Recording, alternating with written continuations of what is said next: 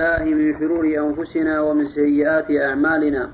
من يهده الله فلا مضل له ومن يضلل فلا هادي له. وأشهد أن لا إله إلا الله وحده لا شريك له. وأشهد أن محمدا عبده ورسوله صلى الله عليه وعلى آله وأصحابه وسلم تسليما كثيرا. يا أيها الذين آمنوا اتقوا الله حق تقاته ولا تموتن إلا وأنتم مسلمون. يا أيها الناس اتقوا ربكم الذي خلقكم من نفس واحدة وخلق منها زوجها وبث منهما رجالا كثيرا ونساء واتقوا الله الذي تساءلون به والأرحام إن الله كان عليكم رقيبا. يا أيها الذين آمنوا اتقوا الله وقولوا قولا سديدا يصلح لكم أعمالكم ويغفر لكم ذنوبكم ومن يطع الله ورسوله فقد فاز فوزا عظيما. أما بعد إخوتي في الله لقد أوجب الله سبحانه وتعالى علينا واجبات عظيمة عدها الله سبحانه وتعالى وذكرها في كتابه العزيز وذكرها النبي عليه الصلاة والسلام. ومن أعظم هذه الواجبات الصلاة فقد نوه الله سبحانه وتعالى عنها وذكر فضلها سبحانه وتعالى وقال سبحانه وتعالى إن الصلاة كانت على المؤمنين كتابا موقوتا. وقال الله سبحانه وتعالى وأقيموا الصلاة وآتوا الزكاة واركعوا مع الراكعين. وآيات كثيرة في ذلكم الموضوع. أما النبي عليه الصلاة والسلام فقد قال في الحديث الصحيح عليه الصلاة والسلام العهد الذي بيننا وبينهم الصلاة فمن تركها فقد كفر. وقال عليه الصلاة والسلام بين الرجل وبين الشرك والكفر ترك الصلاة. فالمسلم هو الذي يحافظ على هذه الصلاة العظيمة. فإذا علم هذا فليعلم أن الله سبحانه وتعالى أوجب للصلاة أشياء منها الطهارة ومنها فالمسلم الذي يريد أن يصلي لا بد وأن يتطهر بما أمره الله سبحانه وتعالى بل أمره النبي وأمره النبي صلى الله عليه وسلم. فأنا أوجز لكم صفة ما يجب على المسلم نحو هذه الصلاة سواء كان من طهارة أو من وضوء أو من غسل أو غير ذلك وما يستحب لذلك.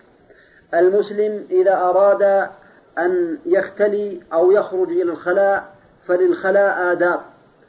وقد ذكرها النبي عليه الصلاة والسلام ووضحها في أحاديث كثيرة أنا أوجز ما أعرفه منها وأذكره الآن. التخلي وهو إذا أراد الإنسان أن يخرج إلى الخلاء ماذا يعمل؟ المسلم إذا خرج إلى الخلاء فقد بين النبي عليه الصلاة والسلام أشياء يجب على كل مسلم أن يعملها بل يستحب في بعضها. بعضها واجب وبعضها مستحب. وهي كالتالي أولا المسلم إذا خرج إلى الخلاء عليه أن لا يستقبل القبلة ولا يستدبرها ببول ولا غائط لأن النبي عليه الصلاة والسلام نهى عن ذلك كما رواه البخاري ومسلم. كذلك لا يستنجي المسلم باليمين فقد نهى النبي عليه الصلاة والسلام أن يستنجي المسلم بيمينه. كذلك ثالثا لا يستنجي المسلم بأقل من ثلاثة أحجار. إذا كان المسلم يستجمر بالأحجار إذا خرج إلى الخلاء فعليه ألا ينقص ذلك من ثلاثة أحجار لأن النبي عليه الصلاة والسلام نهى المسلم أن يستجمر بأقل من ثلاثة أحجار من ثلاثة أحجار.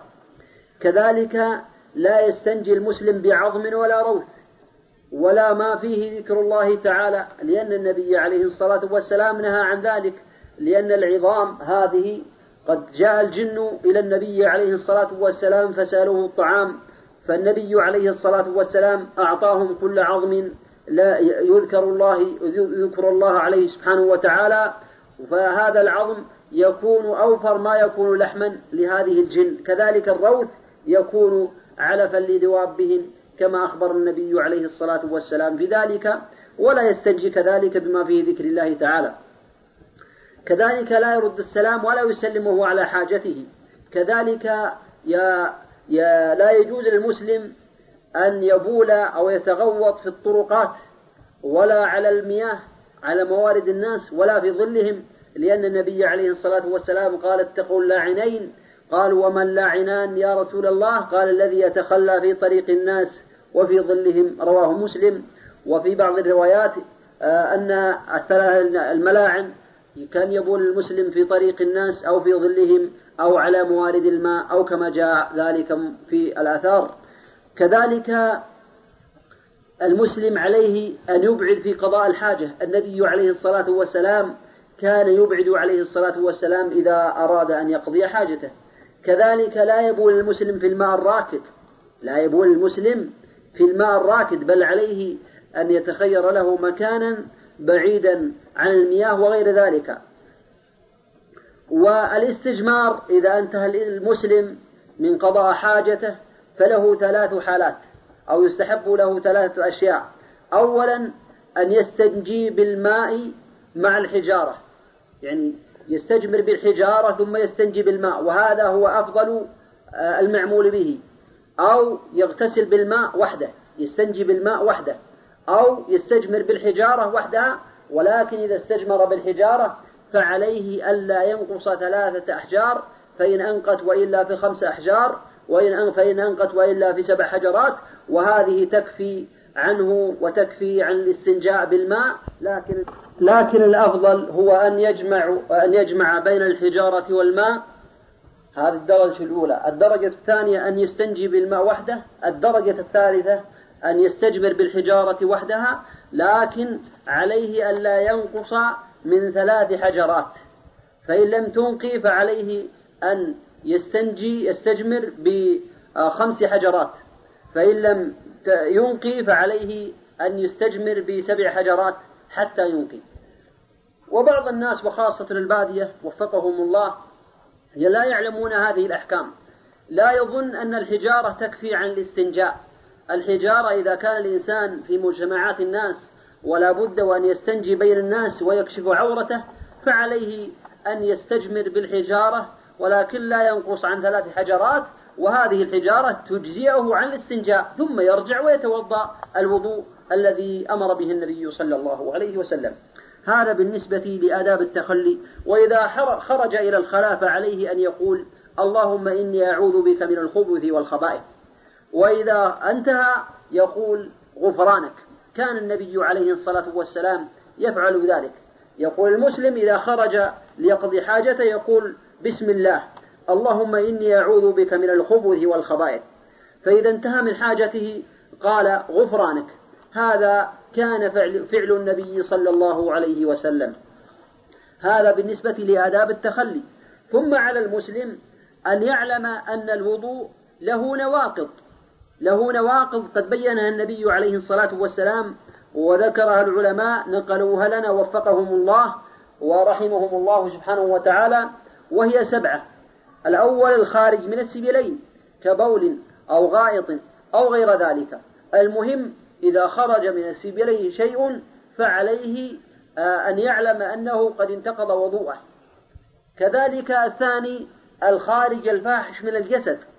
الخارج الفاحش من الجسد كالدم الكثير أو الصديد الكثير أو غير ذلك. الثالث النوم. إذا نام المسلم فقد انتقض وضوءه فعليه أن يتوضأ. الرابع أكل لحم الإبل. فإذا أكل الإنسان اللحم إبل فعليه أن يتوضأ. الخامس مس الفرج قبل أو دبر. فإذا مس المسلم ذكره فعليه أو فرجه فعليه أن يتوضأ. فإن النبي عليه الصلاة والسلام قد أخبر أن ذلكم ينقض الوضوء. السادس تغسيل الميت. فمن غسل ميتا فعليه أن يتوضأ. عليه أن يتوضأ. وإن اغتسل كان مستحبا. السابع الردة عن الإسلام. أعاذنا الله وإياكم منها. كمن يسب الله أو يسب النبي عليه الصلاة والسلام أو يستهزي بالدين أو يستهزي بشيء من الدين أو يستهزي بشيء أمر الله به أو أخبر الله به سبحانه وتعالى فهذا الإنسان يكفر فعليه أن يسلم من جديد ثم عليه أن يتوضأ لأنه قد انتقض وضوءه. هذا بالنسبة لأحكام لنواقض الوضوء. هذه سبعة نواقض الوضوء سبعة فإذا حدث شيء منها فعليه أن يتوضأ. ثم هناك أشياء يستنجي منها المسلم وأشياء لا يستنجي منها. هناك أشياء ست خمسة ستة لا يستنجي منها المسلم فالمسلم إذا غسل الميت لا يستنجي ويغسل ذكره وغير ذلك بل عليه أن يغسل يسمي الله ويقول بسم الله ويغسل يديه ويتوضأ. كذلك إذا لمس ذكره لا يستنجي كذلك إذا نام لا يستنجي كذلك إذا لك أكل لحم الإبل لا يستنجي. هذه الأشياء لا يستنجي منها المسلم لا يستنجي منها المسلم. ولكن المسلم يستنجي من الخارج من السبيلين كالبول أو الغائط. يستنجي من البول أو الغائط. أما غير ذلك فلا يستنجي منه. ولم يمرنا النبي صلى الله عليه وسلم أن نستنجي من غير البول والغائط. ولكن عليه أن يتوضأ. لكن عليه أن يتوضأ. والوضوء هو أن يسمي الله ثم يغسل يديه ويتوضأ كما سأذكره إن شاء الله. ثم الوضوء له أحكام. قد أخبرنا النبي عليه الصلاة والسلام بأحكام هذا الوضوء. وقد أخبر النبي عليه الصلاة والسلام عن فضل الوضوء وما يكفر من الخطايا. فالنبي عليه الصلاة والسلام قال في الحديث الصحيح لا يقبل الله صلاة أحدكم حتى يتوضأ. أخرجه البخاري ومسلم. فالمسلم الذي لا يتوضأ لا يقبل الله صلاته. يقول النبي عليه الصلاة والسلام لا يقبل الله صلاة أحدكم حتى يتوضأ. أي إذا أحدث لا يقبل الله صلاة أحدكم إذا أحدث حتى يتوضأ. كذلك يقول عليه الصلاة والسلام لا تقبل صلاة بغير طهور ولا صدقة من غلول. رواه آه الإمام مسلم رحمه الله تعالى. ومعنى ولا صدقة من غلول أي الخيانة والسرقة. إنسان إذا سرق مالا ثم أراد أن يهدي منه ويتصدق فربنا سبحانه وتعالى لا يقبل منه هذا المال ولا يكتب له أجرا بل عليه وزر. كذلك إذا صلى بغير صلاة فهذا الإنسان لا يكتب له صلاة إذا صلى بغير وضوء فهذا الإنسان لا يكتب له صلاة بل هذه الصلاة لا تزيده. أسأل الله لا تكتب له بها حسنة ولا تحط عنه الفريضة بها بل هو متلاعب لأن النبي عليه الصلاة والسلام يقول لا تقبل صلاة بغير طهور ولا صدقة من غلول. رواه الإمام مسلم. ثم إذا علم هذا فليعلم المسلم أنه إذا تطهر وتوضأ كما أمره الله سبحانه وتعالى أن له ثواب عظيم. قد أخبر النبي عليه الصلاة والسلام به. يقول النبي عليه الصلاة والسلام في الحديث الصحيح من توضأ نحو وضوء هذا ثم صلى ركعتين لا يحدث فيهما نفسه غفر له ما تقدم من ذنبه. رواه البخاري ومسلم. المسلم إذا توضأ مثل وضوء النبي صلى الله عليه وسلم ثم صلى ركعتين لا يحدث فيهما نفسه غفر الله له ما تقدم من ذنبه.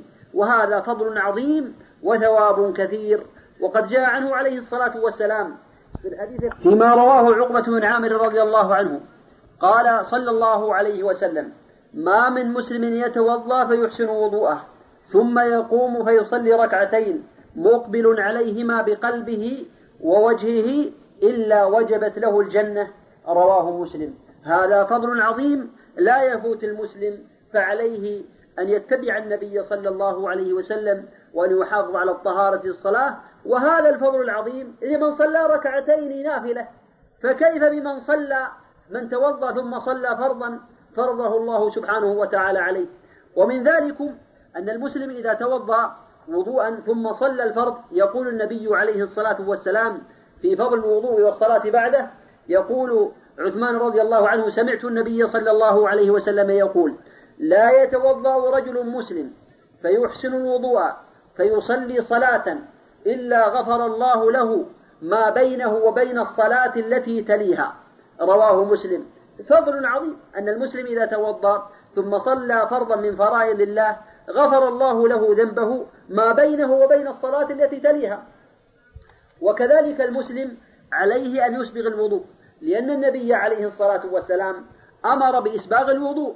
فعن عبد الله بن عمر رضي الله عنهما قال تخلف عنا رسول الله صلى الله عليه وسلم في في سفرة سافرناها وقد أرهقتنا الصلاة ونحن نتوضأ فجعلنا نمسح على أرجلنا فنادى بأعلى صوته أي النبي صلى الله عليه وسلم النبي ينادي عليه الصلاة والسلام يقول ويل للأعقاب من النار ويل للأعقاب من النار.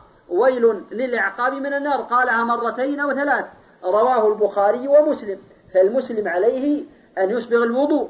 وقد جاء في الحديث الصحيح الذي رواه مسلم في صحيحه أن النبي صلى الله عليه وسلم حينما توضأ رجل فترك موضع ظفر على قدمه فأبصره النبي صلى الله عليه وسلم فقال ارجع فأحسن وضوءك. فرجع ثم صلى.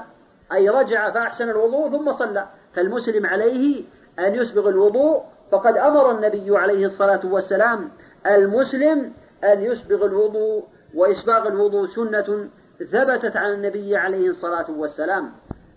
والمسلم كما سمعتم أنه إذا توضأ مثل وضوء النبي صلى الله عليه وسلم يحصل على الثواب العظيم. فقد روى الإمام مسلم رحمه, مسلم رحمه الله في صحيحه روى عن أبي روى أبو هريرة رضي الله عنه أن رسول الله صلى الله عليه وسلم قال إذا توضأ العبد المسلم أو المؤمن فغسل وجهه خرج من وجهه كل خطيئة نظر إليها بعينيه بعينيه مع الماء أو مع آخر قطر الماء. فإذا غسل يديه خرج من يديه كل خطيئة كان بطشتها يداه مع الماء أو مع آخر قطر الماء. فإذا غسل رجليه خرجت كل خطيئة مشتها رجلاه مع الماء أو مع آخر قطر الماء. حتى يخرج حتى يخرج نقيا من الذنوب. هذا فضل عظيم وثواب كبير. وجاء في صحيح مسلم كذلك عن عثمان رضي الله عنه قال قال رسول الله صلى الله عليه وسلم من توضأ فأحسن الوضوء خرجت خطاياه من جسده حتى تخرج من تحت أظفاره. رواه الإمام مسلم. ثواب عظيم وفضل كبير. لا يفوت المسلم عليه أن يحتسب ذلكم على الله سبحانه وتعالى. فإن الله سبحانه وتعالى كريم. فإذا علم هذا فإن النبي عليه الصلاة والسلام آه، كان له صفة وضوء. فعلى المسلم أن يقتدي بالنبي صلى الله عليه وسلم. على المسلم إذا استنجى كما سمعتم الاستنجاء لابد أن يكون قبل الوضوء. إذا كان هناك خارجا فهذا الاستنجاء لابد أن يكون قبل الوضوء. ثم عليه أن يبدأ بالوضوء ويقول بسم الله ويغسل يديه ثلاث مرات. يغسل يديه ثلاث مرات قبل أن يدخلها في الإناء إن كان هناك إناء. ثم بعد ذلك بعد ما يغسل يديه ثلاث مرات يتمضمض ويستنشق ثلاث بثلاث حفنات بثلاث غرفات بيده بكفه. بثلاث أكف بيده يستنشق ويتمضمض ثلاثا. ثم يغسل وجهه ثلاثا. والوجه من الأذن إلى الأذن. ومن بت منبت الشعر في الرأس من بت الشعر في الرأس إلى أسفل الذقن هذا هو حد الوجه. ثم بعد ذلك يغسل يده اليمنى إلى المرفق إلى المرفق. ثم يده اليسرى ثلاثا. ثم يده اليسرى إلى المرفق ثلاثا. ثم يجعل يده في الماء ويجعلها على مقدمة رأسه ويذهب بها إلى قفاه. ثم يرجع يداه أي كفيه إلى أمام رأسه. ثم يدخل السبابتين في أذنيه والإبهامين من خلف الأذنين. ثم بعد ذلك يغسل رجله اليمنى إلى الكعبين إلى الكعب ثلاثا ثم يغسل رجله اليسرى إلى الكعب ثلاثا. هذا هو وضوء النبي صلى الله عليه وسلم. ثم بعد ذلك يدعو بما قاله النبي عليه الصلاة والسلام في الحديث الصحيح. يقول النبي عليه الصلاة والسلام في الحديث الصحيح ما منكم من أحد يتوضأ فيسبغ الوضوء. ثم يقول أشهد أن لا إله إلا الله. وحده لا شريك له وأشهد أن محمدا عبده ورسوله إلا فتحت له أبواب الجنة الثمانية يدخل من أيها شاء رواه مسلم. فضل عظيم. وكذلك يقول اللهم اجعلني من التوابين واجعلني من المتطهرين رواه الإمام الترمذي.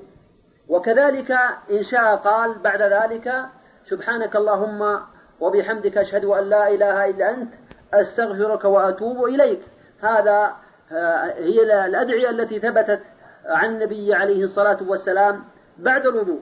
فالمسلم عليه أن يحافظ على ذلكم الدعاء, الدعاء العظيم. كذلك أن الوضوء له فضل عظيم كما سمعتم.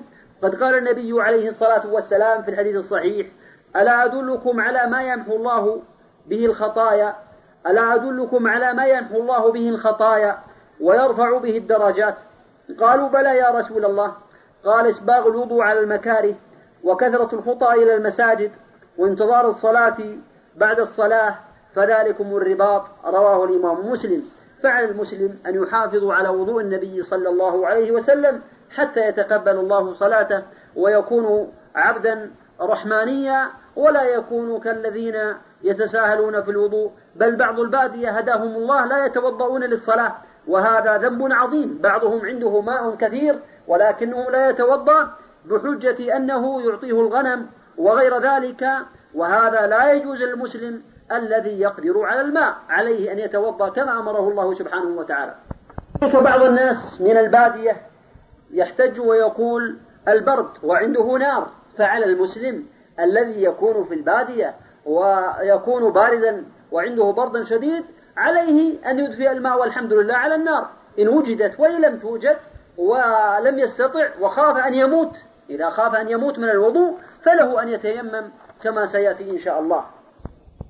وهناك سنة عظيمة أغفلها أكثر الناس إلا من عصم الله وهي السواك مع الوضوء. فقد قال النبي عليه الصلاة والسلام في الحديث الصحيح لولا أن أشق على أمتي أو على الناس لأمرتهم بالسواك مع كل صلاة. رواه الإمام البخاري ومسلم. فالمسلم عليه أن يتوضأ أن يستاك مع الوضوء. المسلم عليه أن يستاك مع الوضوء كما ورد في الحديث وكذلك يستاك مع الصلاة كما قال النبي عليه الصلاة والسلام لولا أن أشق على أمتي أو على الناس لأمرتهم بالسواك مع كل صلاة رواه البخاري ومسلم. كذلك يقول النبي عليه الصلاة والسلام السواك مطهرة للفم مرضاة للرب. السواك مطهرة للفم مرضاة للرب فالمسلم عليه أن يحافظ على هذه السنة العظيمة التي أغفلها أكثر الناس إلا من عصم الله يحافظ عليها عند الوضوء والسواك يكون سنة عند الوضوء وعند الصلاة وعند الدخول إلى البيت وعندما يستيقظ من النوم وعند ما تتغير رائحة الفم عليه أن يستاك في هذه الأوقات وفي غيرها فيما أمر به النبي عليه الصلاة والسلام.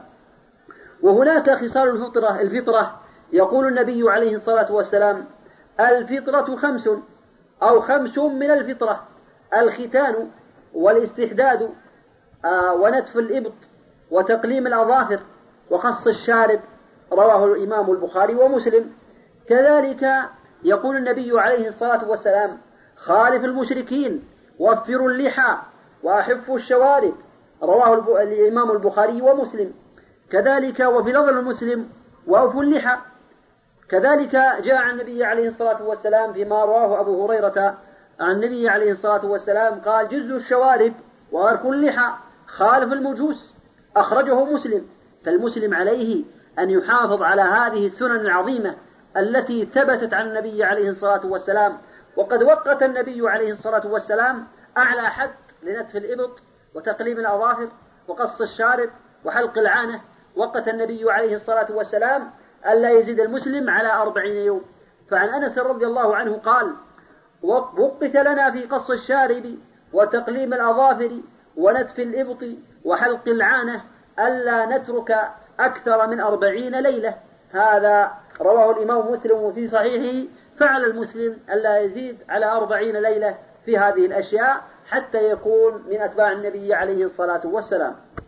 وللمسلم إذا كان مسافرا عليه أو يجوز له أن يمسح على الخفين أي الجوربين أي الشراب. إذا كان الإنسان يلبس شرابا وكان مسافرا أو كان مستديما هذا الشراب على قدميه فله أن يمسح عليهما لكن بشرط. أولا أن يلبسهما أن يلبسهما على طهارة. يلبسهما إذا توضأ مرة من المرات ثم لبس الجوربين أي الشرابين لبسهما على رجليه فإنه حينما يأتي الوضوء الآخر عليه أن يتوضأ فإذا وصل للقدمين فعليه أن يمسح عليهما ويكفيه المسح لأنه قد كفى من هو خير منا النبي صلى الله عليه وسلم. كذلك له أن يمسح عليهما يوما بليلة أي 24 ساعة بالنسبة للمقيم والمسافر يمسح عليهما ثلاثة أيام بلياليها أي 72 ساعة. هذا بالنسبة للمسافر بالنسبة للمسح على الخفين أو على الجوربين وغير ذلك. إذا كان المسلم لا يجد الماء فما الذي يعمله؟ إذا كان المسلم لا يجد الماء لا في الغسل ولا في الوضوء فعليه أن يتيمم. كما جاء عن النبي عليه الصلاة والسلام عن عمار بن ياسر رضي الله عنه أنه تمعك حينما أجنب في الصحراء وحينما جاء النبي عليه النبي عليه الصلاة والسلام قال إنما يكفيك هكذا. فضرب النبي عليه الصلاة والسلام بكفيه الأرض ونفخ فيهما ثم مسح بهما وجهه وكفيه. رواه الإمام البخاري ومسلم. فعليه آه على المسلم إذا لم يجد الماء عليه أن يتيمم. يقول بسم الله. ثم يضرب بكفيه الأرض. ثم يمسح ينفخ فيهما بعد الضرب. ثم يمسح بهما وجهه. ثم يمسح بطن بكف اليسرى على ظاهر اليمنى ثم بكف اليمنى على ظاهر كف اليسرى وهذا هو التيمم الذي شرعه النبي عليه الصلاة والسلام. وهناك الحدث الأكبر. إذا أحدث المسلم حدثا أكبر فعليه أو يجب عليه أن يغتسل. والحدث الأكبر هو خروج المني بلذة سواء كان بجماع أو احتلام أو غيره. فالجماع معروف. إذا جمع الرجل زوجته فعليه أن يغتسل ولا يقبل الله منه صلاة حتى يغتسل. ولا يجوز له أن يقرأ القرآن. وكذلك الاحتلام. إذا احتمل الإنسان احتلم الإنسان ثم أصبح وراء الماء بعد الاستيقاظ فعليه أن يغتسل. لحديث أم سليم رضي الله عنها أنها جاءت إلى النبي عليه الصلاة والسلام فقالت يا رسول الله إن الله لا يستحيي من الحق. فهل على المرأة إذا احتلمت غسل؟ فقال النبي عليه الصلاة والسلام إذا رأت الماء فالمسلم عليه إذا احتلم وهو نائم ثم إذا استيقظ فإذا رأى الماء فعليه أن يغتسل. وكذلك المرأة المرأة كالرجل المرأة كالرجل في هذا. كذلك مما يسبب الحدث الأكبر التقاء الختانان. فإذا التقى الختانان وجب الغسل.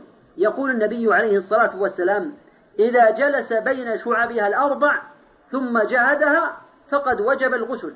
فالمسلم إذا أتى زوجته ولو لم يجمعها المهم أنه جلس بين شعبها الأربع بين رجليها وبين يديها فيجب عليه الغسل لأن النبي عليه الصلاة والسلام يقول إذا جلس بين شعبها الأربع ثم جهدها فقد وجب الغسل أو كما قال صلى الله عليه وسلم.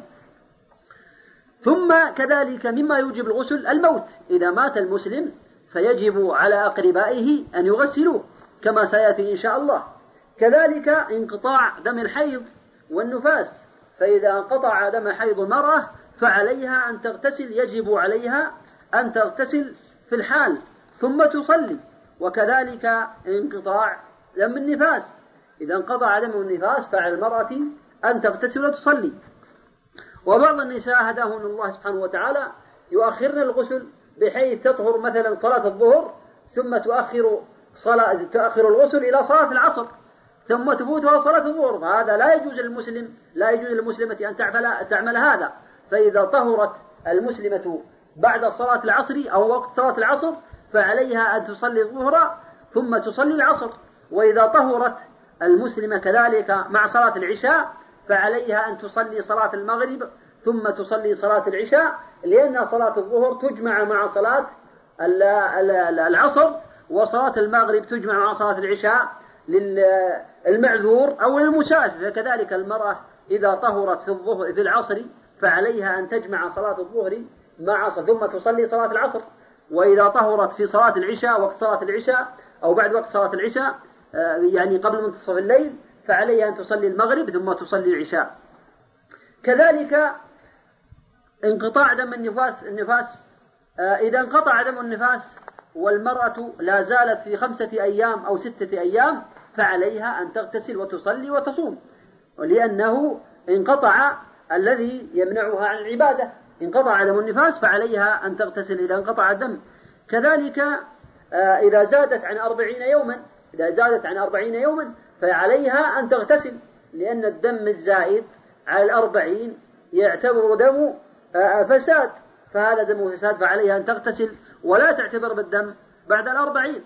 كذلك بعض النساء حينما تطهر من الحيض آه، أو النفاس تطهر طهرا كاملا ثم تغتسل ثم ترى كدرة أو صفرة فإنها لا تعتد بذلك لقول أم عطية. كنا لا نعد آه، الكدرة والصفرة على عهد النبي عليه الصلاة والسلام بعد الطهر شيئا فهذا لا تعده المرأة. بل عليها أن تعتبره كالبول وتتوضأ له وليس لها أن تغتسل منه لأنه جاء بعد الطهر الكامل. كذلك قد يأتي بعض النساء الاستحاضة. فالمرأة إذا استحاضت فعليها أن تعمل الآتي. عليها أن تعرف الأيام والاستحاضة هو الدم الفاسد التي يأتي المرأة ولا تدري هل هو يعني حيض أم نفاس واشتك أمرها وطالب بها هذا الدم فعليها أن تفعل الآتي. تعمل بالأيام التي كانت تعمل بها أي بعادتها إذا كانت عادتها آه، أربعة أيام أو خمسة أيام أو ستة أيام تبقى هذه فإذا انتهت عادتها هذه المعلومة فعليها أن تغتسل وتصلي وتصوم لأن هذا دم فساد. وإذا كانت لا تعلم عادتها لا تدري كم عادتها. ما تدري. ما تدري كم كانت تحيض. فعليها أن تعمل بالتمييز. تعرف دم الحيض أنه أسود ثخين يعرف وكذلك تعرف دم الاستحاضة بأنه دم أحمر رقيق فعليها أن تميز بين هذا.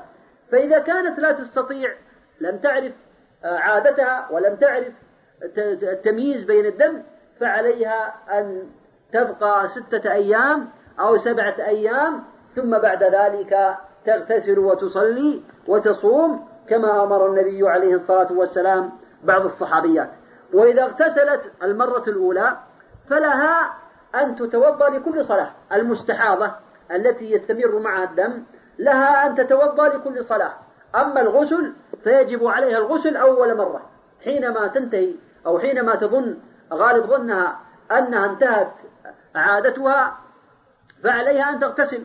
ثم بعد ذلك تتوضأ لكل صلاة وإن اغتسلت فلا مانع. لو أرادت أن تغتسل لكل صلاة فلا مانع لكن لا يكلف الله نفسا إلا وسعها. كذلك وكذلك أن الجنابة المرأة التي عليها جنابة لا يجب عليها أن تنقض شعرها بل عليها إذا أرادت أن تغسل رأسها ثلاثا بالماء تصب على رأسها ثلاثا ثم تفيض الماء عليه فهذا قد ورد للنبي عن النبي عليه الصلاة والسلام أنه لا يجب أنه لا يجب عليها نقض رأسها للجنابة لحديث أم سلمة ولكنها تحتو عليه ثلاث حذايات هذا بالنسبة للحيض والنفاس. أما صفة الغسل الذي يجب على المسلم فهو قد بينه النبي صلى الله عليه وسلم. قد بين النبي عليه الصلاة والسلام صفة الغسل الكامل في حديث عائشة أن النبي صلى الله عليه وسلم توضأ وضوءه للصلاة ثم يغتسل ثم آه، توضأ وضوءه للصلاة عليه الصلاة والسلام ثم بعد ذلك آه، يصب على رأسه ثلاثة ثلاثا ثم يفيض الماء على سائر جسده عليه الصلاة والسلام ثم يغسل رجليه بعد الانتهاء. وكذلك ثبت في حديث ميمونة كذلك.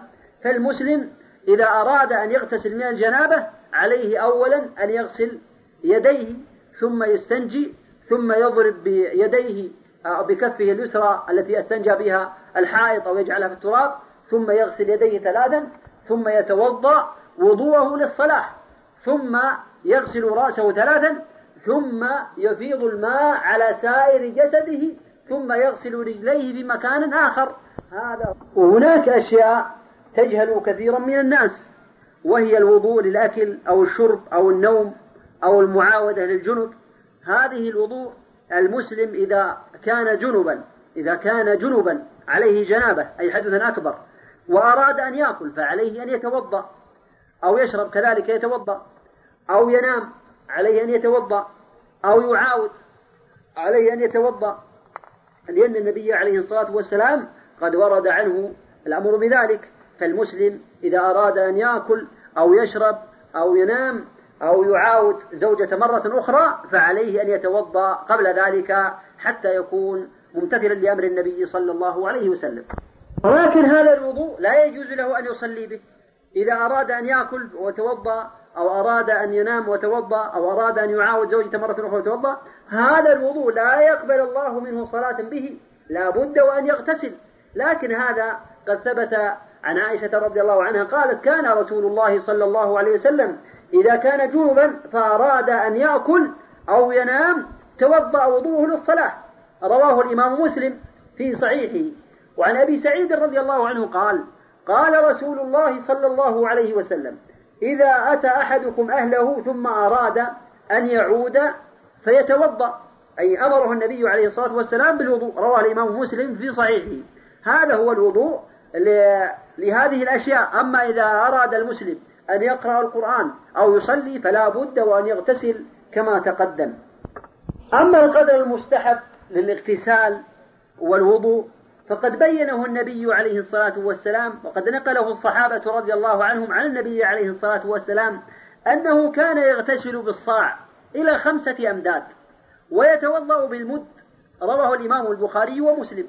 المسلم إذا أراد أن يغتسل فعليه ألا يزيد على خمسة أمداد والمد هو كف. المد هو كف الإنسان هو كف الإنسان. والصاع أربعة أمداد. الصاع أربع حفنات بحفنة النبي صلى الله عليه وسلم أي بحفنة الرجل المعتدل. هذا هو المد. الحفنة الكبيرة هذا هو المد. آه، حفنة الرجل المعتدل أي كفي الرجل المعتدل هذا هو المد. فالنبي عليه الصلاة والسلام كان يتوضأ بهذا.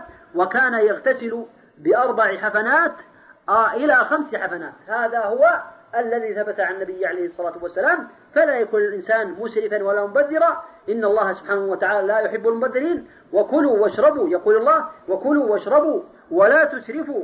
إنه لا يحب المسرفين. فالمسلم لا يكون مسرفا في هذا الأمر. علم هذا؟ فالآن المسلم قد تطهر إما بالوضوء كما تقدم وإما بالغسل. فعليه الصلاة.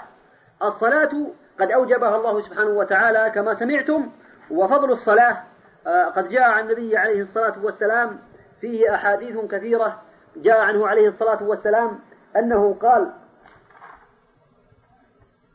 الصلوات الخمس والجمعة إلى الجمعة ورمضان إلى رمضان مكفرات ما بينهن إذا اجتنبت الكبائر. رواه الإمام مسلم. هذا فإذا كان المسلم يحافظ على هذه الصلوات العظيمة ويبتعد عن الكبائر كبائر الذنوب وكان هناك ذنوبا من الصغائر فهذه الذنوب يكفرها ربنا سبحانه وتعالى بهذه الأشياء. ثم يعلم المسلم أن للصلاة شروط ولها أركان. فمن شروط الصلاة الإسلام لا بد وأن يكون الإنسان مسلما والعقل كذلك لا يقبل الله الصلاة من المجنون. وكذلك التمييز المسلم لا بد وأن يكون مميزا. يقول النبي عليه الصلاة والسلام مروا أبناءكم بالصلاة لسبع واضربوهم عليها لعشر وفرقوا بينهم في المضاجع. فإذا بلغ الإنسان السادسة من عمر السابعة من عمره فعلى والده أن يأمره بالصلاة فإن آه، ويأمره بالصلاة ويعاود الأمر بالصلاة فإذا بلغ العاشرة ولم يصلي فعليه أن يضربه لأن النبي عليه الصلاة والسلام قال واضربوهم عليها لعشر. كذلك من شروط الصلاة رفع الحدث الأكبر والأصغر. رفع الحدث الأكبر كما سمعتم في موجبات الغسل والحدث الأصغر كما سمعتم في نواقض الوضوء في نواقض الوضوء السبعة وتقدمت. وإزالة النجاسة إزالة النجاسة تكون من البدن. إذا كان هناك بول على الثوب آه، أو على البدن آه، أو على الأرض فتكون إزالة النجاسة بهذه الأشياء. إما من البقعة التي يصلى فيها يصلي فيها المسلم أو من اللباس الذي عليه أو في جسده فهذه الأشياء تزال منها النجاسة حتى يكون المسلم كذلك متطهرا جاهزا ومتهيئا للصلاة. كذلك تزال النجاسة من الثوب إذا كانت آه، ثوب إذا كان بول غلام لم يأكل الطعام فعليه أن ينضح بالماء. وإذا كان بول جارية أي بنت صغيرة فعليه أن يغسل. كذلك آه، من شروط الصلاة ستر العورة فعورة الرجل من الركبة إلى السرة. ولكن المسلم إذا أنعم الله عليه بنعم عظيمة فعليه أن يشكر الله سبحانه وتعالى ويأخذ زينته. يقول الله سبحانه وتعالى يا بني آدم خذوا زينتكم عند كل مسجد. وكلوا واشربوا ولا تسرفوا إنه لا يحب المسرفين. فالمسلم عليه أن يتزين فإن الله سبحانه وتعالى جميل يحب الجمال سبحانه وتعالى. هذا إذا أنعم الله عليه سبحانه وتعالى. أما المرأة فعورة كلها إلا وجهها وكفيها في الصلاة. إذا كانت المرأة في بيتها فعليها أن تكون أن تغطي جميع بدنها. تغطي شعرها وتغطي جسمها بثوب ساتر وبشت أو بشت ساتر أو غير ذلك ولها أن تكشف وجهها وكفيها في الصلاة. أما إذا كان عندها رجال أجانب أو كانت تصلي ويمر عليها رجال أجانب فعليها أن تغطي وجهها وكفيها لأن المرأة عورة كلها إلا وجهها وكفيها في الصلاة. وكذلك من شروط الصلاة التي لا يقبل الله الصلاة إلا بها دخول الوقت فلا بد وأن يكون الوقت قد دخل ووقت الظهر من بعد من زوال الشمس إلى أن يكون ظل كل شيء إلى أن يكون ظل كل شيء مثله. ووقت العصر آه كذلك من آه صيرورة ظل كل شيء مثله إلى أن يكون ظل كل شيء مثله مرتين ووقت المغرب من غروب الشمس إلى غروب الشفق الأحمر ولكن السنة أن تعجل المغرب ووقت العشاء من غروب الشفق الأحمر إلى نصف الليل. هذه الأوقات التي يتقبل الله سبحانه وتعالى الصلاة فيها وأفضل الأوقات أن يصلي الإنسان الصلاة لأول وقتها. أحب الأعمال إلى الله سبحانه وتعالى أن تصلى الصلاة لأول وقتها. هذا بالنسبة لأوقات من لأوقات الصلوات. كذلك آه، من شروط الصلاة استقبال القبلة. لا يقبل الله الصلاة من المسلم حتى يستقبل الصلاة يستقبل القبلة في صلاته. كذلك من شروط الصلاة النية. ينوي بصلاته أنه يصليها لله وأنه يصلي هذه آه، وأن هذه صلاة الظهر وأن هذه صلاة العصر وأن هذه صلاة المغرب. وأن هذه الصلاة سنة وأن هذه الصلاة واجب. هذه من شروط الصلاة. يجب على المسلم أن ينويها بقلبه ولا يتكلم بلسانه. ينوي بذلك بقلبه ولا يتكلم بلسانه. أن أعيد شروط الصلاة ليحفظها كل مسلم. هي الإسلام والعقل والتمييز ورفع الحدث وإزالة النجاسة وستر العورة ودخول الوقت واستقبال القبلة والنية. أركان الصلاة. وأركان الصلاة أربعة عشر ركنا وهي القيام مع القدرة. فالمسلم لا يجوز له أن يصلي جالسا. لا بد وأن يكون واقفا ومجافيا يسجد على جبهته وعلى كفيه وعلى ركبتيه وعلى قدميه مستقبل بأصابع قدميه القبلة. ويقول في السجود سبحان ربي الأعلى ثلاث مرات. ويكون في هذا السجود مجافيا عضديه عن جنبه وفخذيه عن بطنه ولا يفترش آه، كفيه ولا يفترش ذراعيه. ثم بعد ذلك يقول الله أكبر آه، ويجلس بين السجدتين آه، بين السجدتين يقول رب اغفر لي رب اغفر لي رب اغفر لي. وإن شاء زاد على ذلك يقول رب اغفر لي وارحمني واهدني وعافني وارزقني واجبرني. هذا دعاء عظيم. رب اغفر لي وارحمني واهدني وعافني وارزقني واجبرني. ثم بعد ذلك يسجد السجدة الأخرى ثم يقول فيها ما قاله في السجدة الأولى. ثم يقوم إلى الركعة الأخرى إلى الركعة الثانية معتمدا على ركبتيه قائلا الله أكبر. ثم يقرأ في الركعة الثانية ما قرأه في الركعة الأولى. ثم يفعل في الركعة الثانية مثل ما فعله في الركعة الأولى. ثم يجلس بعد ذلك بعد الركعتين الأوليين إن كان في صلاة الرباعية يجلس ناصبا رجله اليمنى مستقبلا بأصابع رجليه رجله اليمنى القبلة فمفترشا رجله اليسرى. ثم يقول في ذلك الجلوس يقرأ التشهد الأول تحيات لله الصلوات الطيبات السلام عليك أيها النبي ورحمة الله وبركاته والسلام علينا وعلى عباد الله الصالحين أشهد أن لا إله إلا الله وأشهد أن محمدا عبده ورسوله. اللهم صل على محمد وعلى آل محمد كما صليت على إبراهيم وعلى آل إبراهيم. إنك حميد مجيد. وبارك على محمد وعلى آل محمد كما باركت على إبراهيم وعلى آل إبراهيم. إنك حميد مجيد. يقول هذا ثم يقوم للركعة الثالثة ويقرأ الفاتحة. تكفيه الفاتحة في الركعة الثالثة والركعة الرابعة. يقرأ الحمد لله رب العالمين ويكفيه ذلك ولا يزيد عليه في بقراءة أو سورة أخرى إلا في صلاة الظهر فقد ثبت عن النبي عليه الصلاة والسلام أنه يزيد في بعض الأحيان سورة مع الفاتحة في الركعة الثالثة والرابعة في صلاة الظهر. ثم إذا انتهى المسلم من الصلاة آه، يجلس ويقرأ التشهد الأخير آه، كما تقدم ويدعو بعد التشهد الأخير. يقول اللهم إني أعوذ بك من عذاب جهنم ومن عذاب القبر ومن فترة المحيا والممات ومن شر فتنة المسيح الدجال. قد أمر النبي عليه الصلاة والسلام بالاستعاذة من هذه الأربع. وإن شاء قال اللهم إني أعوذ بك من عذاب القبر ومن فتنة المحيا والممات ومن شر فتنة المسيح الدجال. اللهم إني أعوذ بك من المأثم والمغرم كان النبي عليه الصلاة والسلام يستعيذ بالمأثم والمغرم والمأثم هو الإثم العظيم. والمغرم هو أن يغرم الإنسان. فقيل له يا رسول الله إنك تكثر أن تقول هذا. فقال إن الرجل إذا غرم حدث فكذب ووعد فأخلف. أو كما قال صلى الله عليه وسلم. وكذلك يدعو بعد التشهد الأخير إن أراد يقول اللهم اغفر لي ما قدمت وما أخرت وما أسررت وما أعلنت وما أشرفت وما أنت أعلم به مني أنت المقدم وأنت المؤخر لا إله إلا أنت. ويقول اللهم إني ظلمت نفسي ظلما كثيرا ولا يغفر الذنوب إلا أنت فاغفر لي مغفرة من عندك إنك أنت الغفور الرحيم. ويقول اللهم أعني على ذكرك وشكرك وحسن عبادتك.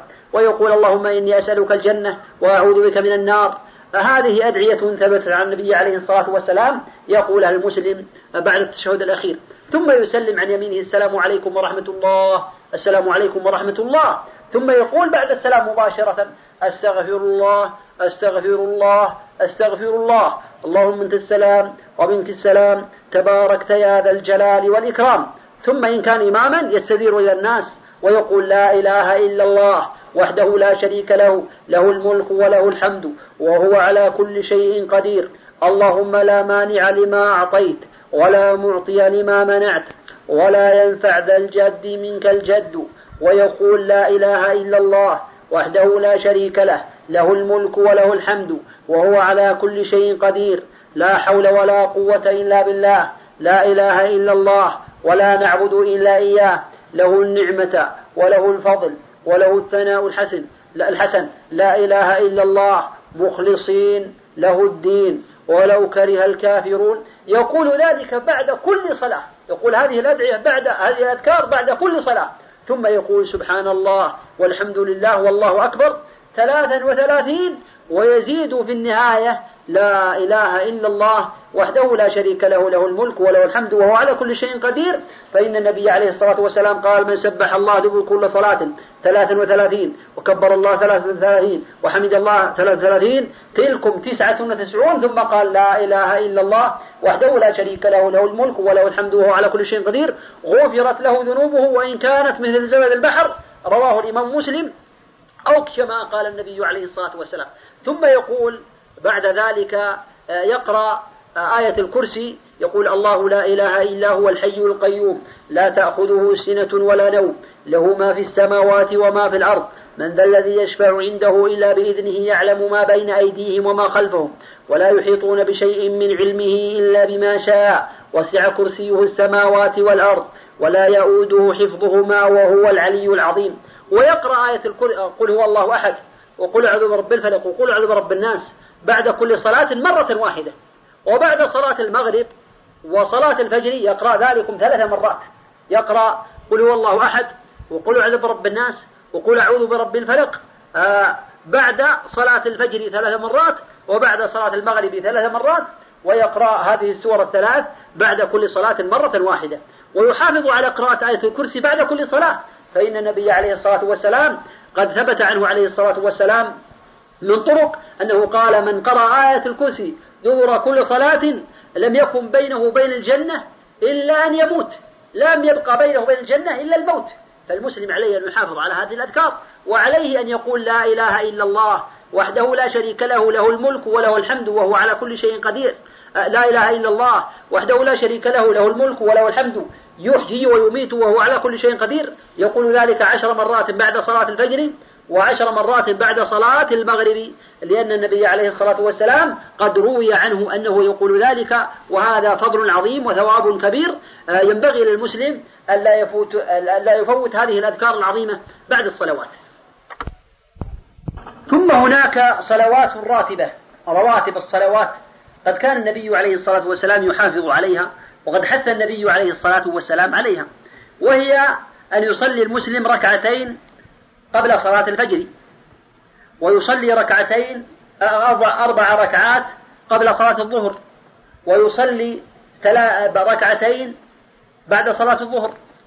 ويصلي ركعتين بعد صلاة المغرب. ويصلي ركعتين بعد صلاة العشاء. هذه آه، الصلوات آه، يعني السنن الراتبة. قد ثبت عن النبي عليه الصلاة والسلام أنه قال من صلى لله اثنتا عشرة أو اثنتي عشرة ركعة في يوم بنى له الله بيتا في الجنة أو بني له بيت في الجنة. سبحان الله العظيم. من صلى لله اثنتي عشرة ركعة في يوم آه، بنى له الله بيتا في الجنة أو بني له بيت في الجنة وهذه هي اثنتا عشرة ركعة. هي ركعتين هي يصلي المسلم ركعتين قبل الفجر وركعة وأربع ركعات قبل الظهر. هذه خمس ست ركعات. وركعتين بعد صلاة الظهر ثمان ركعات وركعتين بعد صلاة المغرب هذه عشر ركعات وركعتين بعد صلاة العشاء هذه اثنتا عشرة ركعة من حافظ عليها وصلاها كل يوم بني له بيت في الجنة كما قال النبي عليه الصلاة والسلام وهذا فضل عظيم وثواب كبير لا يفوت المسلم عليه أن يحافظ على هذه السنن الراتبة. وقد قال أو قد روي عن النبي عليه الصلاة والسلام أن من حافظ على أربع ركعات قبل الظهر وأربع ركعات بعد الظهر حرمه الله على النار. فضل عظيم. المسلم عليه أن يحافظ على اثنتي عشرة ركعة وإن أحب أن يصلي قبل الظهر أربع وبعدها أربع فهذا مستحب ولا مانع منه ولكن السنة الراتبة هي أربع ركعات قبل الظهر وركعتان بعد الظهر.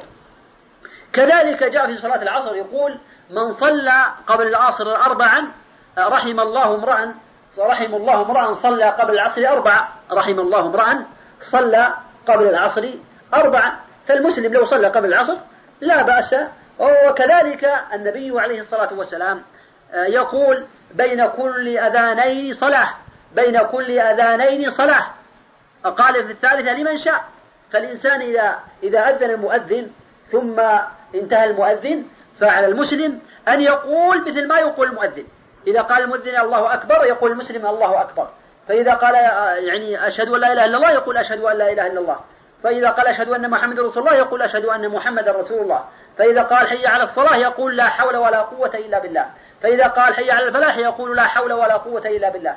فإذا قال الله أكبر الله أكبر يقول لا إله إلا الله فإذا قال لا إله إلا الله فيقول لا إله إلا الله. إذا قال ذلك غفر الله له ذنبه كما قال النبي عليه الصلاة والسلام.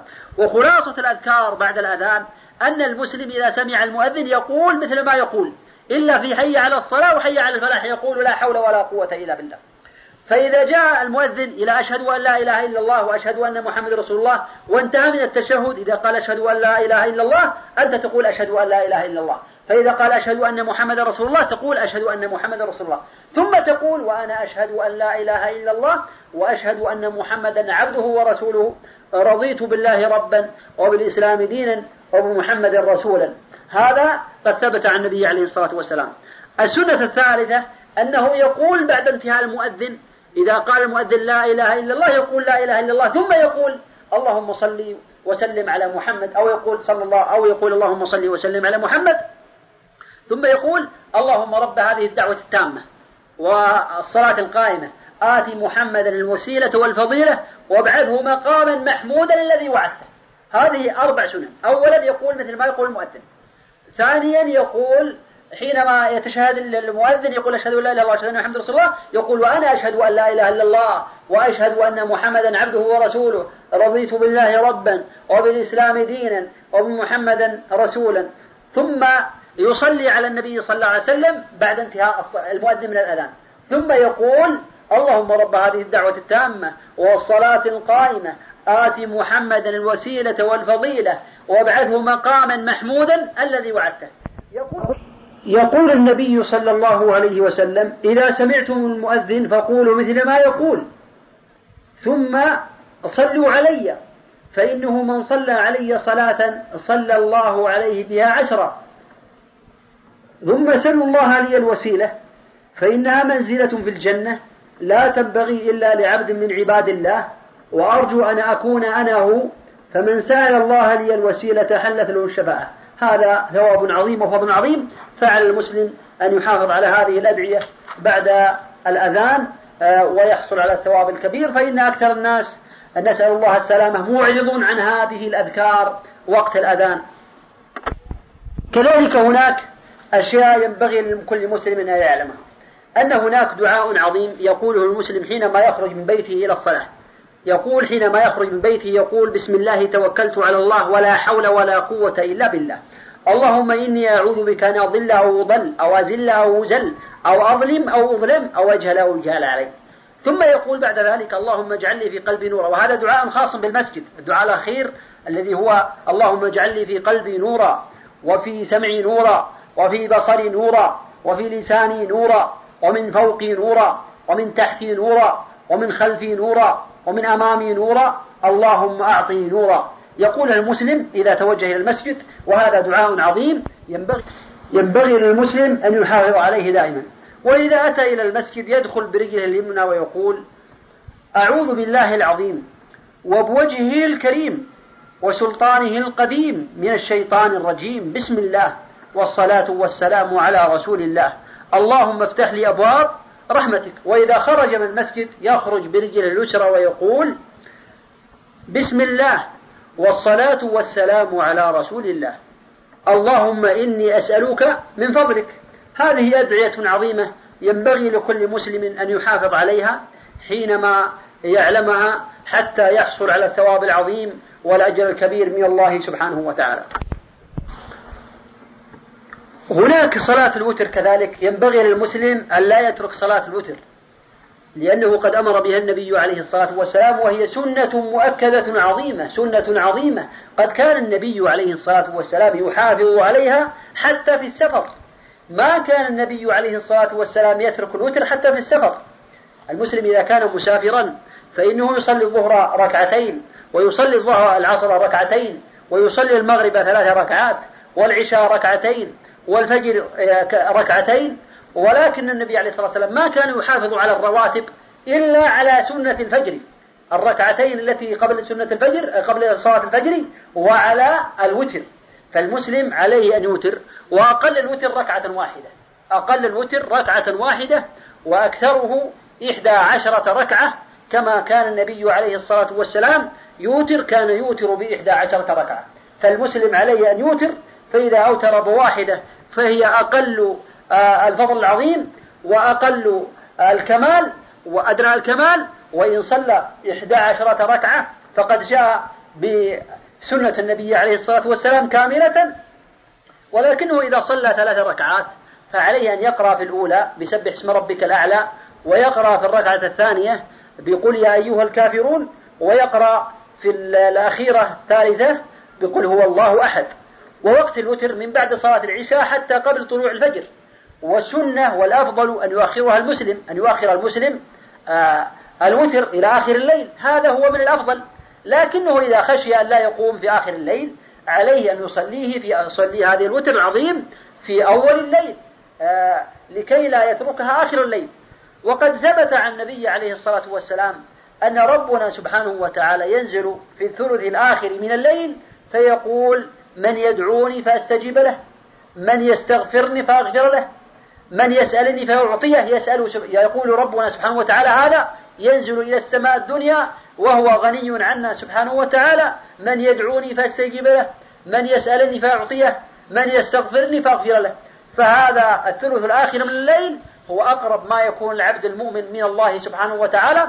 فإذا أخر الوتر إلى الثلث الآخر من الليل كان هذا هو المطلوب وكان هذا هو الأفضل.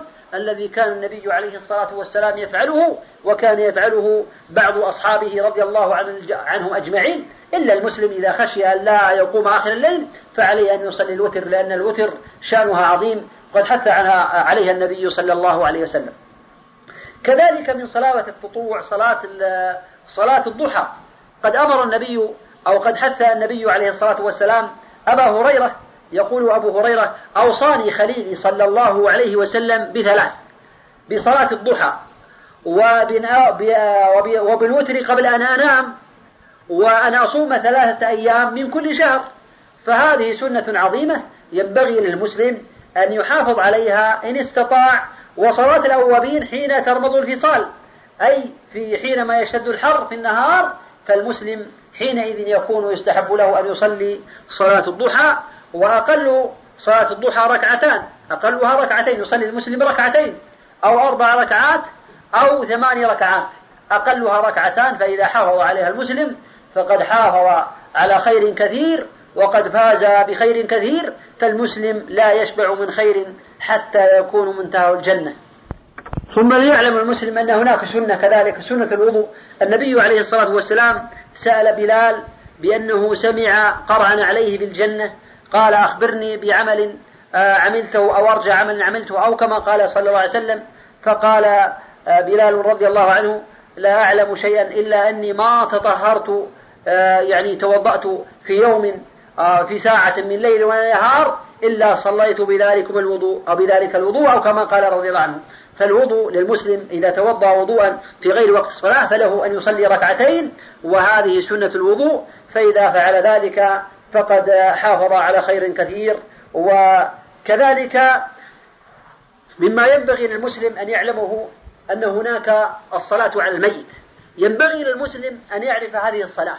فإن أكثر البادية إلا من عصم الله لا يعرفون كيف يصلون على موتاهم لا يعرفون يصلون آه، هذه الصلاة العظيمة التي حث النبي عليه الصلاة والسلام عليها. وهي فرض كفاية على المسلمين أن يصلوها على موتاهم. فالمسلم إذا مات له ميت فله أمور يجب عليه يجب على أقاربه أن يغسلوه ويكفنوه وكذلك يدفنوه. وهذه الأشياء عظيمة ينبغي للمسلم أن يعلمها. فإذا مات الميت وتيقن أو تيقن موته أغمضت عيناه وشد لحياه تغمض عينيه. كذلك آه، عند الغسيل عند الغسيل الميت تستر عورته ثم يرفع قليلا ويعصر بطنه عصرا رقيقا يلف يلف الغاسل على يديه خرقة أو نحوها فينجيه بها أي يجعله ينجيه ثم يغسل شقه الأيمن ثم الأيسر ثم يغسله كذلك مرة ثانية وثالثة يمر في كل مرة يده على بطنه فإن خرج منه شيء غسله وسد المحل بقطن فإن لم يستمسك فبطين فبطين آه، أو بوسائل الطب الحديثة كاللزقة وغيرها ويعيد وضوءه وإن لم ينق بثلاث وإن لم ينق بثلاث زيد إلى خمس أو إلى سبع ثم ينشفه بثوب ويجعل الطيب في مغابنه ومواضع سجوده وإن طيبه كله كان حسنا ويجمر أكفانه بالطيب. وإن كان شاربه أو أظافره طويلة أخذ منها ولا يسرح شعره والمرأة يظفر شعرها ثلاثة قرون ويسدل من ورائها هذا بالنسبة لغسل الميت يغسل هكذا. أما تكفين الميت فيكفن الميت آه، يكفن الميت الرجل في ثلاثة أثواب بيض ليس فيها قميص ولا عمامة. لأن النبي صلى الله عليه وسلم كفن في هذا. ثم يدرج فيها إدراجا أي يلف لفا. وإن كفن في قميص وإزار ولفافة فلا بأس. والمرأة تكفن في خمسة أثواب في درع ومقنعة وإزار ولفافتين. ويكفن صبي في ثوب واحد إلى ثلاثة أثواب. وصغيرة في قميص أي المرأة الصغيرة تكفن في قميص وقمي... آه، تكفن في قميص ولفافتين هذا إن وجد. أما أحق الناس بغسل الميت والصلاة عليه فأحقهم بغسله والصلاة عليه ودفنه وصية. إذا كان ميت الميت مات الميت وقال فلان يغسلني ويصلي علي وهو الذي يدخلني قبر فهذا هو أولى الناس بغسله والصلاة عليه وبإدخاله قبره. ثم الأب كذلك. بعد الوصية الأب هو الذي يغسل. ثم الجد. ثم الأقرب فالأقرب. من العصبات. والأولى بغسل المرأة وصيها وصيتها. ثم الأم. ثم الجدة. ثم الأقرب فالأقرب. من نسائها. وللزوج وللزوجة أن يغسل أحدهما الآخر. أما غيرهما فلا يغسل الرجل المرأة ولا المرأة الرجل إلا إذا كان الرجل هو الزوج وكانت المرأة هي الزوجة فيجوز للزوجين أن يغسل كل منهما الآخر. هذا بالنسبة لغسيل الميت. أما الصلاة عليه فصفة الصلاة على الميت كالتالي يكبر ويقرأ الفاتحة وإن قرأ معها سورة قصيرة أو آية أو آيتين فحسن للحديث الذي ورد في ذلك. يكبر يقول الله أكبر ثم يتعوذ من الشيطان الرجيم ويقرأ الفاتحة الحمد لله رب العالمين. وحينما ينتهي من الفاتحة يصلي على النبي صلى الله عليه وسلم بعد التكبيرة الثانية. وهي يقول اللهم صل على محمد وعلى آل محمد كما صليت على إبراهيم وعلى آل إبراهيم وبارك على محمد وعلى آل محمد كما باركت على إبراهيم وعلى آل إبراهيم. في العالمين إنك حميد مجيد. هذا بعد التكبيرة الثانية. ثم يكبر التكبيرة الثالثة قائلا الله أكبر رافع اليدين ثم يقول اللهم اغفر لحينا وميتنا وشاهدنا وغائبنا وصغيرنا وكبيرنا وذكرنا وانثانا إنك تعلم منقلبنا ومثوانا وأنت على كل شيء قدير. اللهم من أحييته منا فأحيه على الإسلام ومن توفيته فتوفه على الإيمان. اللهم اغفر له وارحمه وعافه واعف عنه وأكرم نزوله. ووسع مدخله واغسله بالماء والثلج والبرد ونقه من الخطايا كما ينقى الثوب الأبيض كما ينقى الثوب الأبيض من الدنس وأبدله دارا خيرا من داره وأهلا خيرا من أهله وأدخله الجنة وأعذه من عذاب القبر وعذاب النار وافسح له في قبره ونور له فيه ثم يكبر ويسلم تسليمة واحدة. عن يمينه ويرفع يمينه. إذا كان الميت صغيرا طفلا صغيرا فيصلى عليه كما يصلى على الكبير إلا في الدعاء. فإنه يدعى لوالديه آه، بالمغفرة.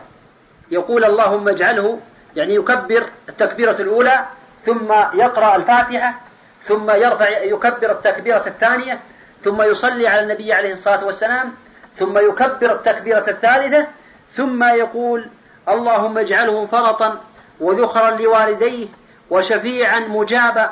اللهم ثقل به موازينهما وأعظم به أجورهما وألحقه بصالح المؤمنين واجعله في كفاله إبراهيم وقه برحمتك عذاب وخلاصة الكلام أنه يجب على المسلم أن يتعلم كيف يصلي على الميت.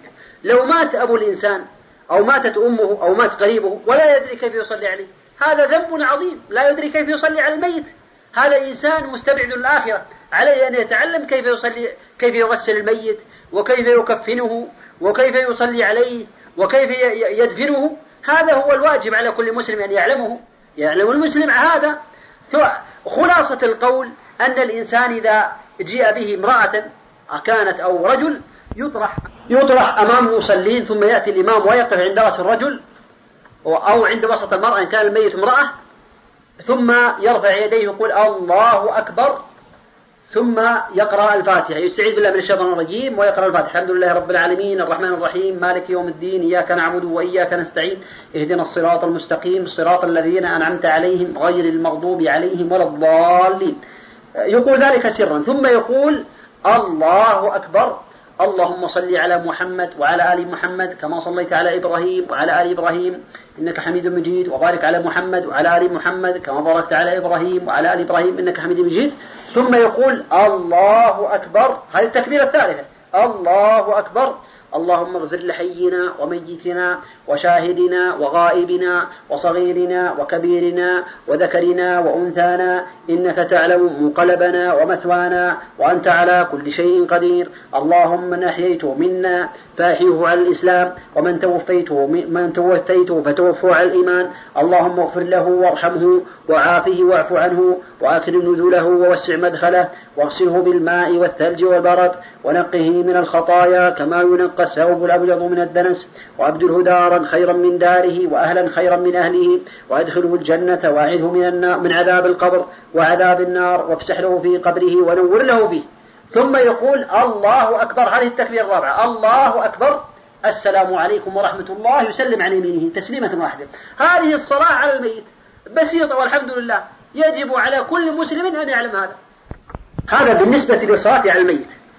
أما آه، دفنه فإن الميت يدفن. يدفن في مقابر المسلمين آه، ومن السنة أن يدفن في قبر في اللحد كما هو معروف ويدخل في اللحد. وحينما يدخله الذي يدخله في اللحد يقول بسم الله وعلى سنة رسول الله. بسم الله وعلى سنة رسول الله صلى الله عليه وسلم. ثم يدخله في قبره على جنبه الأيمن مستقبل القبلة في هذه الحفرة الضيقة لمن ضيق الله عليه. وفي هذا القبر الواسع الذي يجد فيه النعيم العظيم لمن وسع الله عليه ومن ولمن وفقه للعمل الصالح في الدنيا فحينما يوضع في قبره وليس معه أهل ولا بنون ولا ينفعه إلا ما قدم من عمل صالح لا ينفع مال ولا بنون إلا من قد إلا من أتى الله بقلب سليم. في تلكم الحفرة تجعل اللحود من فوقه يلحد ثم حينما يوضع في لحده تفك الأربطة. تفك الأربطة من عند رأسه ومن وسطه ومن عند رجليه. ولا يكشف وجهه كما يفعل بعض الناس. بعض الناس حينما يدخل الميت في القبر يكشف عن وجهه. هذا لا أعلم فيه دليلا واضحا. ولكنها تفك الأحزمة ثم يلحد ثم يدفن. وحينما يدفن ينبغي للمسلم أن يقف عند قبره قليلا. يسأل الله له الثبات. يقول النبي عليه الصلاة والسلام استغفروا لأخيكم فإنه الآن يسأل. إذا قبر الميت فإن من السنة على الحاضرين أن يبقوا عنده قليلا. يدعون الله له. اللهم اغفر له. اللهم ثبته. اللهم ثبته. النبي عليه الصلاة والسلام يقول استغفروا لأخيكم فإنه الآن يسأل. وسيحاسب على ما قدم. يعني سيأتيه ملكان شديد الانتهار في هذا القبر.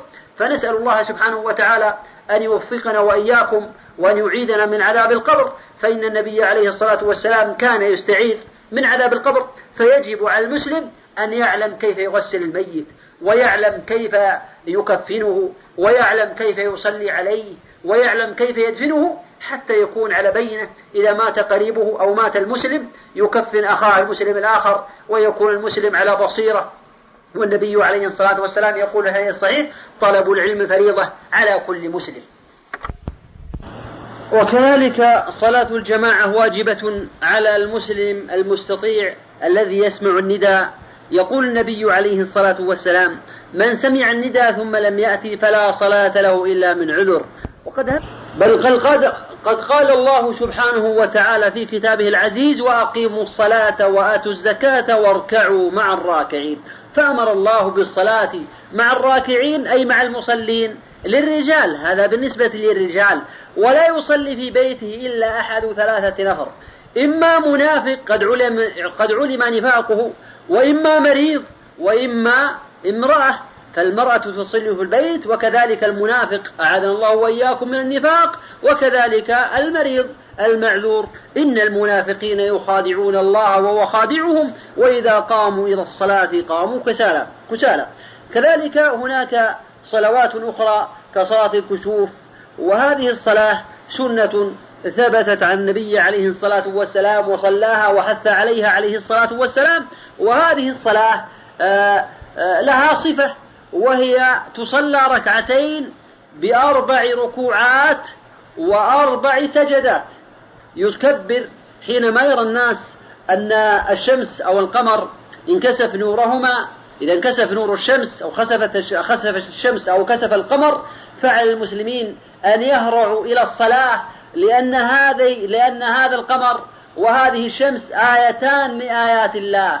لا تخسفان ولا تنكسفان لموت أحدنا ولا لحياته وإنما هذه آيات آيتان من آيات الله سبحانه وتعالى فإذا رآها المسلمون فعليهم أن يهرعوا إلى الصلاة ويفزعوا إلى الصلاة وصفة هذه الصلاة أن يكبر الإمام يكبر المصلي ثم يقول الله أكبر ثم يقرأ الحمد لله رب العالمين ثم يقرأ سورة طويلة ثم يكبر ويركع ويقول سبحان رب العظيم ثم يقول سمع الله لمن حمده ثم يقرأ الفاتحة مرة أخرى الحمد لله رب العالمين ثم يقرأ سورة أخرى ثم يكبر ويقول سبحان ربي العظيم ما في الركوع ثم يقول سمع الله لمن حمده ثم يكبر ويسجد ثم آه، يكبر ويقول ربي اغفر لي بين السجدتين ثم يكبر ويسجد ثم يقول سبحان ربي الأعلى في السجود ثم يقوم للركعة الثانية. ويقول في الركعة الثانية مثل ما قال في الأولى. فحينما ينتهي تصبح يصبح أنه قد صلى ركعتين في كل ركعة أربع ركوعات وأربع سجدات. وكذلك ليعلم المسلم أن صلاة العيدين يحافظ عليها مع جماعة المسلمين وكذلك صلاة الجمعة صلاة الجمعة واجبة فرض فرض عين على كل مسلم حر ذكر قادر مقيم بالغ. فرض يقول آه النبي عليه الصلاة والسلام من ترك ثلاث جمع طبع الله على قلبه. من ترك ثلاث جمع ثلاث جمع طبع الله على قلبه. فالمسلم عليه أن يحافظ على صلاة الجمعة وعليه أن يغتسل لها. صلاة غسل الجمعة واجب على كل محتلم وعليه أن يتطيب وعليه أن يأتي ويقرب من الإمام ولا يتخطى رقاب الناس. وإذا قام الخطيب فعليه أن ينصت له من مس الحصى فقد لغى ومن لغى فلا جمعة له. وحينئذ يكون قد حصل على فضل الجمعة فإن النبي عليه الصلاة والسلام قد قال عليه الصلاة والسلام من تمس من طيبه ثم ذهب إلى المسجد ولم يفرق من بين اثنين ودنا من الإمام واستمع فإنه يغفر له ما بينه وبين الجمعة الأخرى وزيادة ثلاثة أيام أو كما قال النبي عليه الصلاة والسلام. وعليه أن يكثر من الصلاة على النبي عليه الصلاة والسلام في يوم الجمعة. يقول النبي عليه الصلاة والسلام إن من خير أيامكم يوم الجمعة فأكثروا علي من الصلاة فيه فقالوا يا رسول الله كيف تعرض عليك صلاتنا وقد أرمت أي قد بليت عظامك؟ فقال النبي عليه الصلاة والسلام إن الله حرم على الأرض أن تأكل أجساد الأنبياء. وقال عليه الصلاة والسلام إن لله ملائكة سياحين يبلغون عن أمة السلام. فإذا سلم المسلم على النبي عليه الصلاة والسلام فإن الملائكة يبلغون النبي عليه الصلاة والسلام. ويرد الله سبحانه وتعالى عليه روح حتى يرد عليك السلام. إذا جاء الملائكة ويبلغون النبي عليه الصلاة والسلام ما من عبد يسلم علي إلا رد الله علي روحي حتى أرد عليه السلام أو كما قال صلى الله عليه وسلم. فالمسلم عليه أن يصلي عليه دائما ويكثر عليه من الصلاة خاصة يوم الجمعة. من صلى علي صلاة صلى الله عليه بها عشرة يقوله صلى الله عليه وسلم. ثم هناك صلاة يقال لها صلاة التوبة. يقول النبي عليه الصلاة والسلام في الحديث الصحيح ما من عبد يذنب ذنبا فيتوضأ فيحسن الطهور ثم يقوم فيصلي ركعتين ثم يستغفر الله لذلك الذنب إلا غفر الله له. سبحان الله العظيم. فضل عظيم. رواه أبو داود وغيره. فضل عظيم أن المسلم إذا أذنب ذنبا ثم توضأ ثم صلى ركعتين واستغفر الله غفر الله له ذلك الذنب. كذلك هناك صلاة يقال لها صلاة الاستخارة. المسلم إذا عزم على أمر فعليه أن يستخير الله سبحانه وتعالى فيه لأنه ربما يكون هذا الأمر خير له وربما لا يكون خير له فالعلم عند الله سبحانه وتعالى. فقد كان رسول الله صلى الله عليه وسلم يعلم الصحابة يعلم الصحابة الاستخارة في الأمور كلها كما يعلمهم السورة من القرآن.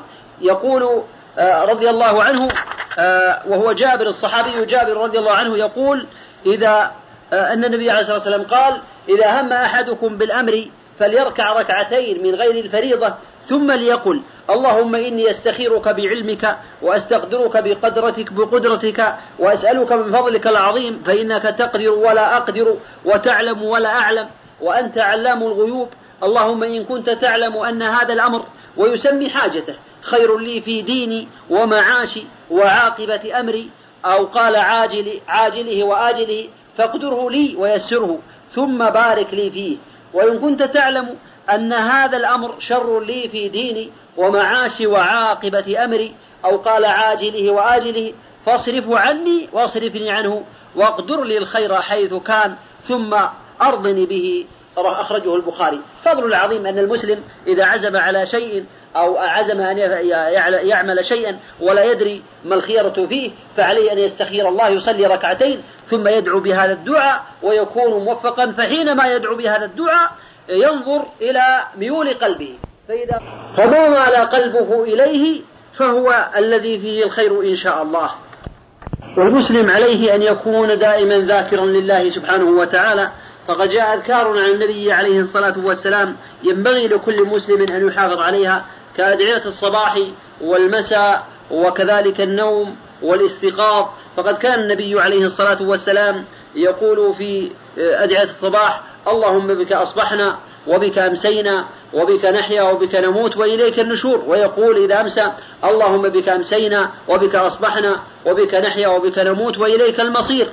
وكذلك قد قال النبي عليه الصلاة والسلام من قال بسم الله الذي لا يضره مع اسمه شيء في الأرض ولا في السماء وهو السمع العليم ثلاث مرات حين يمسي أو حين يصبح لم يضره شيء.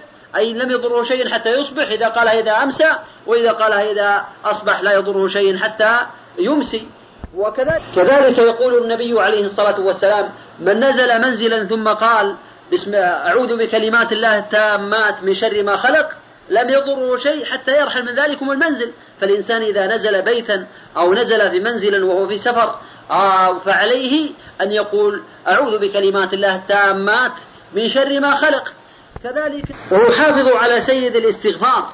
دعاء عظيم يقال له سيد الاستغفار آه وهو أن يقول العبد اللهم أنت ربي لا إله إلا أنت خلقتني وأنا عبدك وأنا على عهدك ووعدك ما استطعت أعوذ بك من شر ما صنعت أبو لك بنعمتك علي. وأبو بذنبي فاغفر لي فإنه لا يغفر الذنوب إلا أنت. من قالها حين يمسي فمات من ليلته دخل الجنة. ومن قالها حين يصبح فمات من يومه دخل الجنة. رواه الإمام البخاري. حديث عظيم النفع. ومعنى أبو أعترف. أعترف بذنبي. ومعنى أبو بنعمتك أعترف. بنعمتك علي فالمسلم عليه ألا يفوته هذا الدعاء دائما. وقد جاء في الأذكار أحاديث كثيرة آه، غير مقيدة بوقت أن النبي عليه الصلاة والسلام قال من قال لا إله إلا الله وحده لا شريك له له الملك وله الحمد وهو على كل شيء قدير. في يوم مئة مرة كانت له عدل عشر رقاب وكتب له مئة حسنة. ومحيت عنه مئة سيئة وكانت له حرزا من الشيطان يومه ذلك حتى يمسي ولم يأتي أحد أفضل مما جاء به إلا أحد عمل أكثر من ذلك. ومن قال سبحان الله وبحمده في يوم مئة مرة حطت خطاياه ولو كانت مثل زبد البحر. أخرجه البخاري ومسلم. فضل عظيم. ومن قال سبحانه وقد قال النبي عليه الصلاة والسلام من قال حين يصبح وحين يمسي سبحان الله وبحمده مئة مرة لم يأتي أحد يوم القيامة بأفضل مما جاء به إلا أحد قال مثل ما قال أو زاد عليه. وقال صلى الله عليه وسلم من قال لا إله إلا الله وحده لا شريك له له الملك وله الحمد وهو على كل شيء قدير عشر مرار كان كمن أعتق أربعة أنفس من ولد إسماعيل أخرجه البخاري فضل عظيم وثواب عظيم. وعن أبي هريرة رضي الله عنه قال قال رسول الله صلى الله عليه وسلم كلمتان خفيفتان على اللسان ثقيلتان في الميزان حبيبتان إلى الرحمن سبحان الله وبحمده سبحان الله العظيم. أخرجه البخاري ومسلم كذلك. وعن أبي هريرة رضي الله عنه قال قال رسول الله صلى الله عليه وسلم لا نقول سبحان الله والحمد لله ولا إله إلا الله والله أكبر أحب إلي مما طلعت عليه الشمس. أخرجه مسلم. فضل عظيم. وعن سعد رضي الله عنه قال كنا عند رسول الله صلى الله عليه وسلم فقال أيعجز أحدكم أن يكسب كل يوم ألف حسنة؟ فسأله سائل من جلسائه كيف يكسب أحدنا ألف حسنة؟ قال يسبح مئة تسبيحة فيكتب له ألف حسنة أو يحط عنه ألف خطيئة. رواه مسلم. فضل عظيم سبحان الله العظيم. وقال من قال سبحان الله العظيم؟ وبحمده غرست له نخلة في الجنة. أخرجه الترمذي وهو حديث صحيح. فضل عظيم فعلى المسلم ألا تفوته هذه الأذكار. وقد قال, وقد قال صلى الله عليه وسلم لعبد الله بن قيس ألا أدلك على كنز من كنوز الجنة؟ قال فقلت بلى يا رسول الله. قال قل لا حول ولا قوة إلا بالله. رواه البخاري. وقد جاء رجل إلى النبي صلى الله عليه وسلم فقال يا رسول الله إن شرائع الإيمان أو الإسلام قد كثرت علي فأخبرني بشيء أتشبث به. فقال النبي صلى الله عليه وسلم لا يزال لسانك رطبا من ذكر الله تعالى فالمسلم عليه أن يذكر الله سبحانه وتعالى في السراء والضراء. فقد قال صلى الله عليه وسلم مثل الذي يذكر ربه والذي لا يذكره كمثل الحي والميت. وقال صلى الله عليه وسلم مثل البيت الذي يذكر الله فيه والبيت الذي لا يذكر الله فيه كمثل الحي والميت. فالذي يذكر الله سبحانه وتعالى هو حي والذي لا يذكر الله سبحانه وتعالى هو ميت. قد ثبت عن النبي عليه الصلاة والسلام أن البيت الذي تقرأ فيه سورة البقرة ينفر منه الشيطان. فأعظم الذكر هو كتاب الله كلام الله سبحانه وتعالى وقراءة